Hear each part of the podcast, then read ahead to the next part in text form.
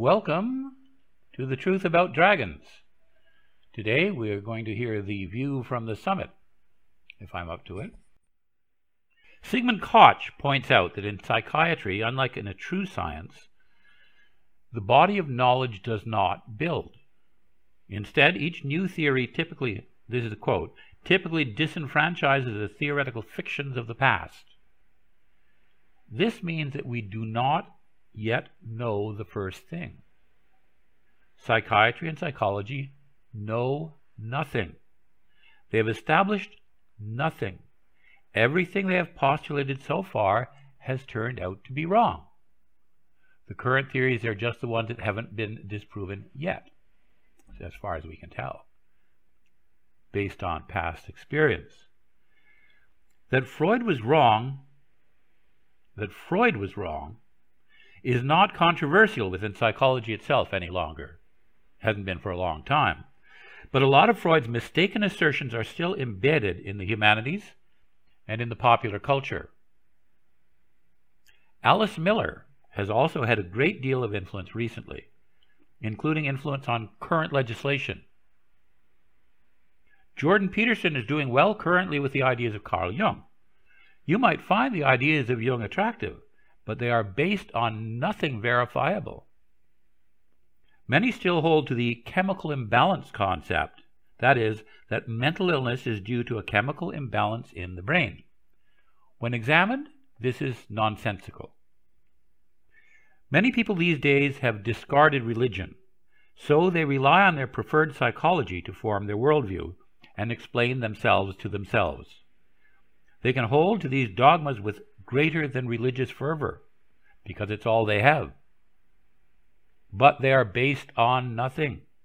They're like patent medicines, snake oil for the soul. Psychiatry and psychology cannot understand mental illness. The scientific model is fundamentally incapable of approaching the psyche. It is like trying to hammer a thought to the wall. The psyche is too complex and protean to devise a meaningful experiment with meaningful controls. Moreover, in the end, nobody can directly observe other than their own psyche. The clinical record is second or third hand anecdotal and cannot be independently verified. And there is an insurmountable observer paradox. The act of observation falsifies the data when you're dealing with observing people. Most critically of all, psychiatry and psychology, in seeking to mimic, mimic the objectivity of physical science, exclude all moral as well as metaphysical considerations. Yet nothing is more vital to the soul than the issue of right and wrong.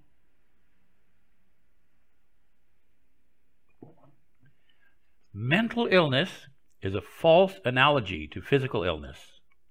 It is like speaking of how many angels can dance on the head of a pin. There is no such thing as mental illness. Now, we have better sources than psychiatry and psychology for understanding the psyche. In literature, crowdsourced sites like Quora or self help groups like Alcoholics Anonymous or Adult Children of Alcoholics offer vastly larger and more reliable bodies of evidence than the established professional fields of psychology or psychiatry can possibly produce. Here we learn firsthand instead of second or third hand from those able to directly observe the psyche in mental illness, whatever that is, because it's in their own psyches. Most psychologists presumably can't, unless they're crazy, so to speak. And we have a vastly larger sample size than in any likely survey or clinical study. Thanks to the internet. It can be huge. But literature is an even better source. This is largely why we have myth and literature to examine, understand, and treat psychological issues. That's what literature is all about. As they have been passed down through generations, such myths and stories come with even stronger empirical warrant than the crowdsourced groups we have currently. They have resonated with and seemingly no, they have resonated with and seemed vitally important to many generations. Important enough to memorize, important, important enough to teach all children. Next point myth and literature are not expressions of the unconscious or expressions of the subconscious, but conscious wisdom on the psyche. Freud, Jung, Miller, and others have always used literary and mythical examples to support their psychological theories. It's inevitable because literature is the only available objective evidence on the contents of the human psyche. But Freud and Jung and psychologists generally, illegitimately, speak of it as if they were dealing with patients having hallucinations. This presumes that literature is beyond conscious control. But that obviously is not true. One is not unconscious when writing a story, and one is not unconscious when listening to one.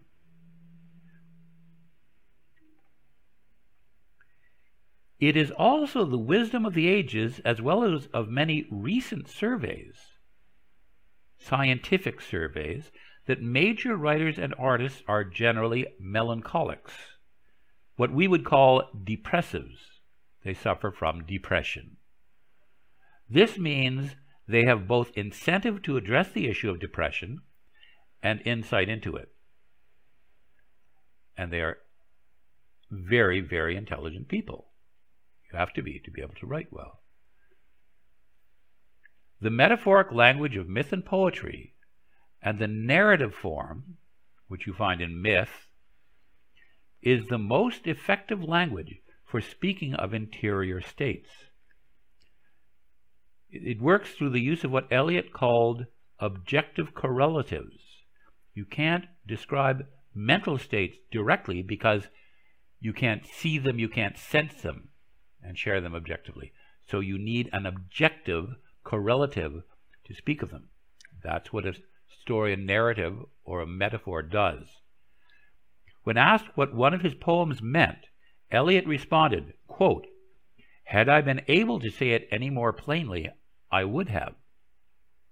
A good writer or artist is expressing his psychic insights in the clearest way possible.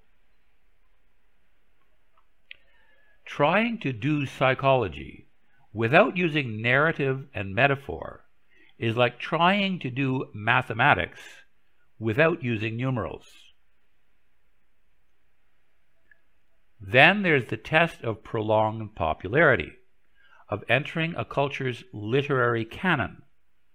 This shows that the insights of a given tale or legend resonate with many psyches, not just the artist. It is the best empirical evidence for what is true about the psyche, which you could also refer to as the mind or the soul. Psyche, mind, soul, same thing. Short, that is, of those elements of literature that have been elevated to religious significance. This is our very best evidence. These obviously are those that resonate most strongly. Through a study of hero legends, fairy tales, and the like, we may then conclude the following. This is what they're telling us. First, depression and mental illness generally is not an individual problem, as a physical illness would be. It is a problem relationship, and most often found in the context of a family. It is therefore not possible to deal with melancholia, or depression if you want to use that term, on a strictly individual level. Simply treating the individual's symptoms instead of addressing causes, will probably make the problem worse. The symptoms are there for a reason. The relationship must be dealt with.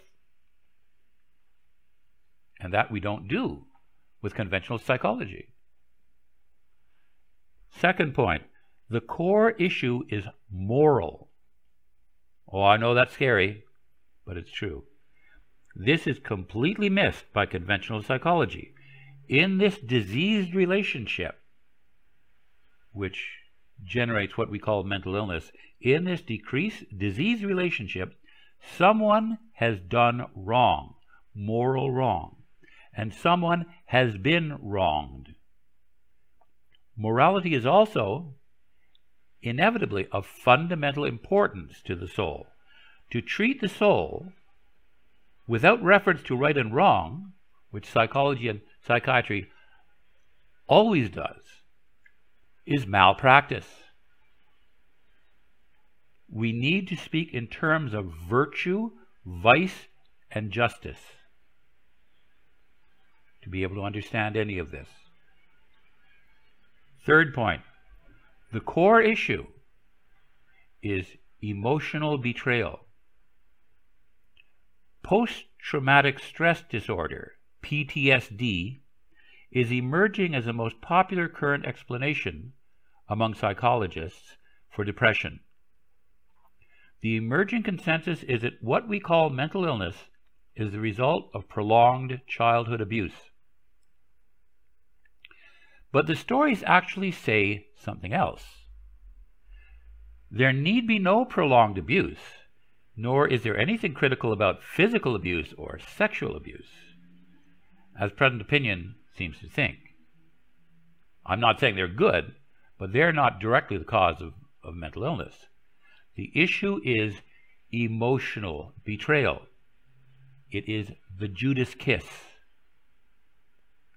Fourth point the most likely source of this emotional betrayal is a self obsessed parent, what is commonly nowadays called a narcissist, if you prefer. A self obsessed parent.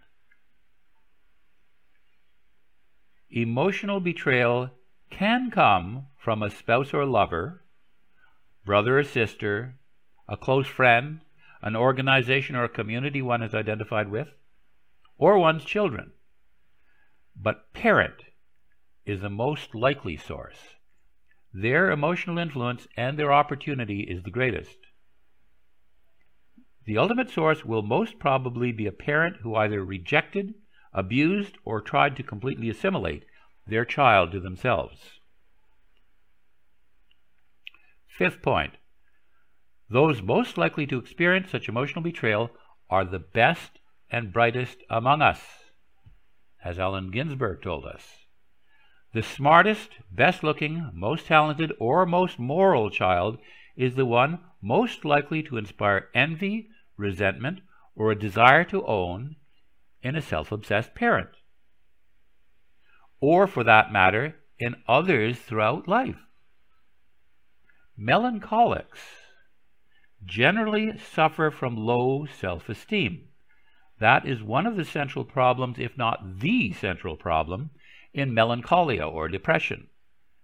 For healing, it is important to realize that this is the opposite of the truth. The depressed are the best among us. Sixth point Hero legends and fairy tales trace a course of treatment for the melancholic or depressed. That is why they are quests. That's the goal. That's what they're questing for.